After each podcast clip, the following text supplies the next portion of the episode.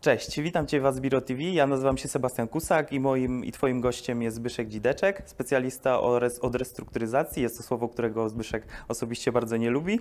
E, I zajmujesz się, jesteś zawodowym negocjatorem. E, powiedz mi Zbyszku, e, w jaki sposób przedsiębiorca może przygotować się na kryzys i im zapobiegać swojej firmie? Ja myślę, że to, co za chwilę będzie na sali seminarium, to właśnie będę mówił o kryzysie w firmie. Natomiast kryzys to jest taka, takie miejsce i taka sytuacja, która przychodzi nagle. Ja bym zdefiniował kryzys e, nie tylko w firmie, ale w ogóle w życiu, w partnerstwie, że to zazwyczaj jest okoliczność, która powoduje brak stabilizacji. Czyli z układu stabilnego przechodzimy w układ niestabilny. Wspomniałeś o tym, że jestem od programów restrukturyzacyjnych, które ja nazywam naprawczymi, a cieszę się, bo z tego co wiem, jesteś z Mielca, gdzie był chyba mój największy i najlepiej zrealizowany program naprawczy. I tutaj mogę powiedzieć nawet i w Polsce, dlatego że sukces był pełny i skończył się prywatyzacją państwowego zakładu, który teraz się nazywa Ejkrab Sikorski. I wydaje mi się, że parę tysięcy ludzi może mówić o sukcesie właśnie w Mielcu. No tak, no ja Ci ze swojej strony powiem, że no jakby dzięki temu no jakby stabilność i, i wiele rodzin no, pomaga to wielu rodzinom dalej trzymać stabilność, tak? Jest to, są to miejsca pracy, które mimo wszystko no, bardzo, bardzo dużo wnoszą nie tylko tym ludziom, ale jakby innym, innym które, z którymi współpracują, z którymi się spotykają, prawda, bo to dobrobyt całej, całej miejscowości. A w takim razie powiedz mi, jakie umiejętności y, przedsiębiorca powinien rozwijać y, i które mogą się przydać, żeby jakby przebrnąć przez ten kryzys w jak najłagodniejszy sposób? Ja myślę, że sytuacja na tyle się zmieniła, że teraz wymaga się od ludzi zupełnie innych kompetencji niż to było jeszcze nawet 2-3 lata temu. Mianowicie kiedyś wystarczyło mieć ogromną wiedzę, jakieś tam doświadczenie i umiejętności zarządcze po to, żeby kierować firmą i być kimś, kto dobrze zarządza. Obecna sytuacja wymusiła rozwój ludzi, którzy zajmują się przedsiębiorstwami, którzy zarządzają przedsiębiorstwami, jeszcze dodatkowym segmencie, który się nazywa przywództwo. W tej chwili można powiedzieć, że ten aspekt przywództwa, czyli to, co jest związane z prowadzeniem ludzi, to jest to, co jest związane z charyzmą, to, co jest również związane z tym, że ludzie Cię słuchają i chcą iść za Tobą, w dzisiejszych czasach jest najcenniejsze. A więc to nie wystarczy teraz tylko dobrze zarządzać, dobrze liczyć pieniądze, dobrze się orientować w tendencjach rynkowych czy marketingowych, ale również trzeba kształcić się i rozwijać w sobie tą cechę, którą każdy człowiek ma, tylko ona czasami jest ukryta, czasami jest y, zupełnie gdzieś tam uśpiona, ale to przywództwo i zarządzanie razem z przywództwem to jest taka piękna dwójka, która musi iść w parze. No, ale powiedzmy, no ja na przykład jestem przedsiębiorcą. Bardzo dużo mówi się właśnie o pozycji lidera, o bycie przywódcą, tak? Yy, I tak jak ty wspominasz, yy, jest, yy, jest to bardzo ważne i tym bardziej w trudnych czasach. Natomiast jak ty byś zdefiniował taką osobę? Co ona musi... Mówisz, że każdy z nas to ma. To w jaki sposób to pielęgnować?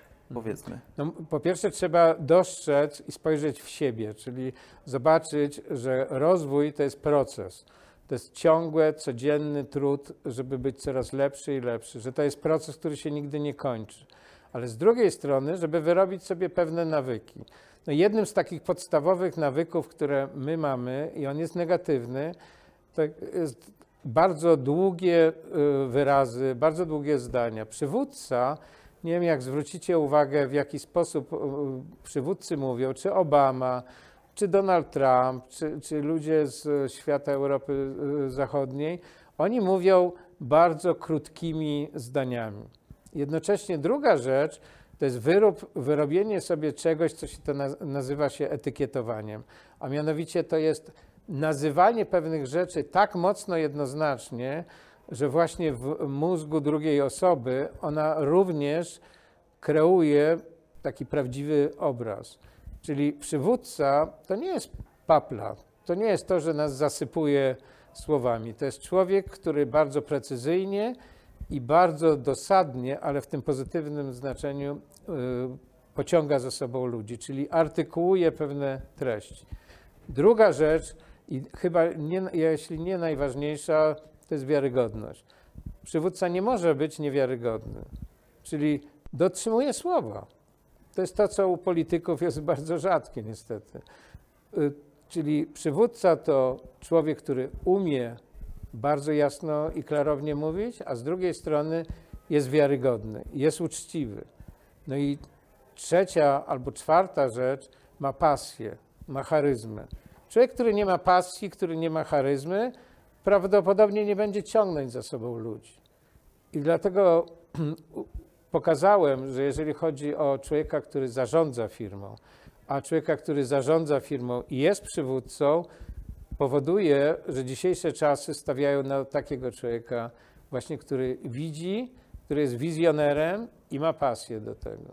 Ja sobie przypominam, takie niedawno były badania wśród największych prezesów firm amerykańskich, akurat amerykańskich, ale to wydaje mi się, że dotyczy wszystkich. Im zadano pytanie, jaką cechę chciałbyś, albo jakie pytanie byś zadał człowiekowi, który przyjdzie do ciebie do pracy. I okazało się, że przeszłość, doświadczenie nie jest w tej chwili tak ważne jak wizjonerstwo, jak wizja tego, co się firmy albo co się wydarzy za chwilę, ponieważ to jest w tej chwili najcenniejsza wartość. Oczywiście doświadczenie, oczywiście profesjonalizm jest ważny, ale to jest trampolina, która nas ma wynieść gdzieś dalej. W związku z czym wizja rozwoju firmy jest tym, tą cechą, którą przywódca ma. Zwykły administrator, zwykły tak zwany zarządzający czy kierownik tego nie będzie miał, bo on myśli kategoriami dnia dzisiejszego. A więc bądź dzisiaj, ale myśl o przyszłości. Okej, okay, Zbyszku, bycie liderem jest bardzo ważne i właśnie mi powiedziałeś, jak to zrobić, natomiast e, bycie liderem e, to są często sytuacje stresowe. Wiadomo, w stresie dużo łatwiej o błędy. Powiedz mi, jak można się tego wystrzegać, e, żeby tych po prostu błędów nie popełniać? No stres jest zazwyczaj wywołany emocjami. Jeżeli, czy można sobie zadać nawet pytanie, czy negocjator, czy, zarząd, czy przywódca nie kieruje się emocjami? Oczywiście, że tak. Problem jest w tym, że on potrafi zarządzać emocjami, a wręcz odwrotnie, w momencie, kiedy emocje są potrzebne, je pokazuje. Jedną z najważniejszych y, zalet przywódcy, czy w ogóle umiejętności, które powinni każdy z nas, to jest, żeby być spójny. Nie wolno nam zachowywać się inaczej, a jednocześnie nasze emocje są zupełnie inne. Czy mamy okazywać y, złość, czy mamy okazywać wściekłość? Jasne, że tak, tylko że to są emocje negatywne. W związku z czym ja namawiam do empatii, żeby popatrzeć na tego drugiego człowieka, że to nie jest wampir, który za chwilę nam chce rzucić się do gardła, tylko to też jest człowiek. I najważniejsza cecha, którą trzeba wyrobić sobie, bo mnie się wydaje, że my te, tej cechy y, przez lata nawet ją hamujemy, to jest wejść w czyjeś buty. To taki trochę żargon negocjacyjny, ale to jest to, żeby popatrzeć na siebie oczami drugiej strony. Nie używać słów, które są karalne, czyli zawsze, nigdy i tak dalej. Taki drobny przykład. W kłótni małżeńskiej ty zawsze zostawiasz skarpetki na, yy, na dywanie. No dobrze, ale cztery lata temu nie zostawiłem. Już to zawsze odpada. A więc bardzo dużo empatii, a to jest jedna z cechów, z cech yy, lidera, czyli dokładnie patrzeć na drugą stronę, próbować zrozumieć też, jak ona widzi nas, bo nie zawsze nasz obraz jest taki, jak sobie myślimy. No tak, a powiedz mi, no bo e, mamy teraz bardzo ciężki okres, no jest okres pandemii, jakby nie było. Po to, ponoć ma być już zakończona, natomiast ja w to osobiście nie wierzę. I powiedz mi w takich trudnych czasach, e, jak znaleźć sobie dalej determinację do tego, w momencie, kiedy do tego, żeby, e, żeby e, odnaleźć siłę w sobie i determinację do tego, żeby e, przeciwstawiać się wszystkim problemom? E, Jak ty uważasz, jak to zrobić w takiej chwili, gdzie nie wiadomo, co tak naprawdę jutro nas spotka? Oczywiście, to nawet banki teraz mówią, że jakiekolwiek plany powyżej 5 lat już są. Kiedyś się na przykład robiło symulację kredytu na 10 lat, teraz 5 lat już jest dużo. Właściwie planowanie trzyletnie to jest dopiero to, co, co można gdzieś tam realnie przewidzieć. Natomiast utraciliśmy bardzo dużo wartości. Przecież utraciliśmy coś, co, się, co jest najcenniejszą chyba cechą człowieka, czyli wolność. Przecież każą nam coś robić, zamykają nas w domach, każą nam nosić maseczki. To nie chodzi o to, że to nie, nie jest dobre. To jest jakaś metoda na to, żeby zwalczyć. Czy to jest dobra metoda? To dopiero czas pokaże. Natomiast utraciliśmy mnóstwo wartości, zabawę, takie otwartość. Nie spotykamy się z ludźmi tak jak poprzednio. Utraciliśmy taką y, rzecz jak radość czasami, bo ludzie przechodzą COVID.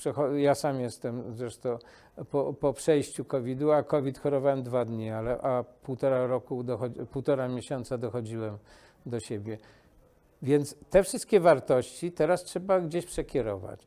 Jedną z tych metod jest, mamy dużo więcej czasu na to, żeby poszerzać krąg naszych znajomych. Jeżeli to będziemy robić, to on, ten krąg nam kiedyś wróci.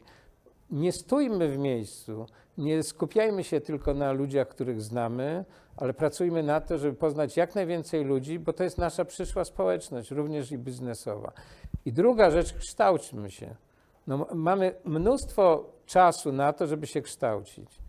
Ja prowadzę osobiście y, program Mastermind, który jest unikalny w, Polsce od strony zawartości i mam mnóstwo ludzi, którzy dostrzegają wartość tego, bo to powoduje rozwój. A więc to, co ja namawiam wszystkich, dbajcie o swój rozwój, bo teraz jest czas. Jak się skończy pandemia, co też mam nadzieję, to po prostu będziemy nagle patrzeć, no mamy więcej ludzi, mamy więcej biznesu, jesteśmy lepsi. W związku z czym skorzystajmy z tego czasu i wykorzystajmy ten czas na swój osobisty rozwój.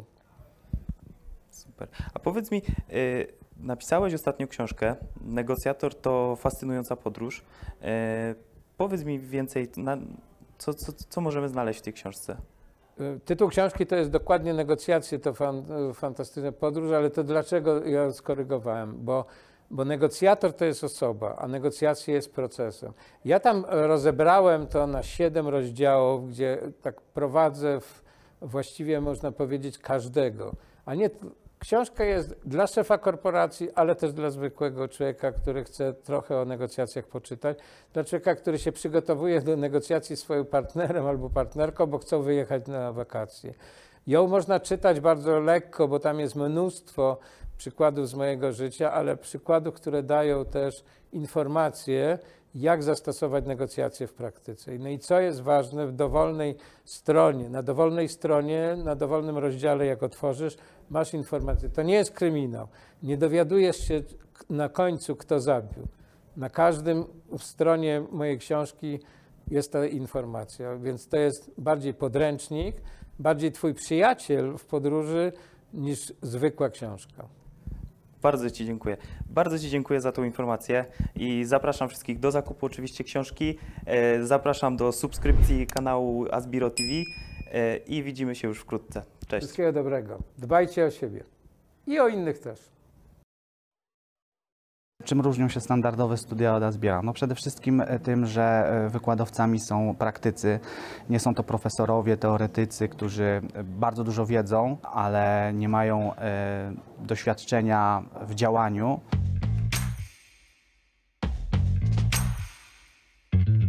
Wykładowcami, ich podejściem i ich doświadczeniem. Tu są wykładowcy, oni są przedsiębiorcami, oni są po swoich jakichś doświadczeniach. Tego samego kierunku nie studiowałem na żadnej innej uczelni, ale e, to, co studiowałem, tam było bardzo mało praktyków wśród e, wykładowców. Jakbym miał to zestawić w jednym zdaniu, no to uczelnie zwykłe to teoria, a Asbiro to przede wszystkim praktyka i konkretna wiedza Przede wszystkim nie czuć tutaj żadnego przymusu, tak? czyli, znowu, czyli w 100% czuć, czuć wolność. Na pewno różni się strukturami. panowaniem, doktorowaniem i wymienianiem tytułów, to, to, to na pewno. Ja tam studiowałem na trzech różnych uczelniach, w trzech krajach i zawsze jest taki dystans. On jest mniejszy czy większy, ale on zawsze jest, a tu jest taki duży luz. Ten kontakt jest bezpośredni, y, można tutaj uzyskać pomoc bardzo szybko, jak również jest reakcja na sugestie. No, w takiej standardowej uczelni y, to raczej jest to bardziej urzędowo. No, oczywiście wszyscy traktujemy się jak jedną wielką przedsiębiorczą rodzinę, e, gdzie możemy sobie pomagać, więc to też jest, to też jest ogromny atut.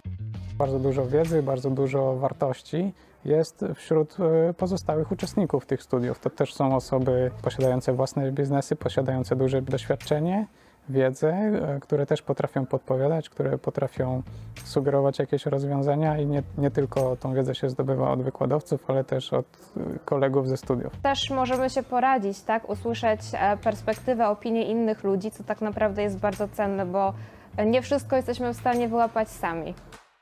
Też fajną rzeczą jest to, że są nagrania z wykładów, e, że możesz sobie to potem odtworzyć i, e, i przerobić jeszcze raz. Cała platforma online'owa, nagrania z wykładów, to wszystko też jest bardzo pomocne, żeby sobie odświeżyć, coś przypomnieć. Czego na razie większość uczelni w sumie nie oferuje zbytnio. Na pewno wsparcie, chęć zrozumienia i wgryzania się w nasze biznesy. E, opracowujemy nasze konkretne case'y, więc to nie jest wiedza, która jest teoretyczna, tylko od razu rozpracowujemy swoje problemy, Każdy bierze za zbiro to, ile chce. Nie musi uczyć się tego, co go nie interesuje, tylko uczy się tego, co naprawdę jest mu potrzebne. Człowiek teraz y, po jakimś czasie jest bardziej doświadczony, wie czego oczekuje. Idąc na studia jako młody człowiek, nie bardzo jeszcze wiemy, co chcemy robić i gdzie jesteśmy i gdzie będziemy. Tutaj przychodzą ludzie już zdecydowani, którzy wiedzą, czego chcą i co, co chcą po tych studiach y, osiągnąć. Możesz podejść do osoby, która coś wykłada i po prostu zwyczajnie z nią pogadać.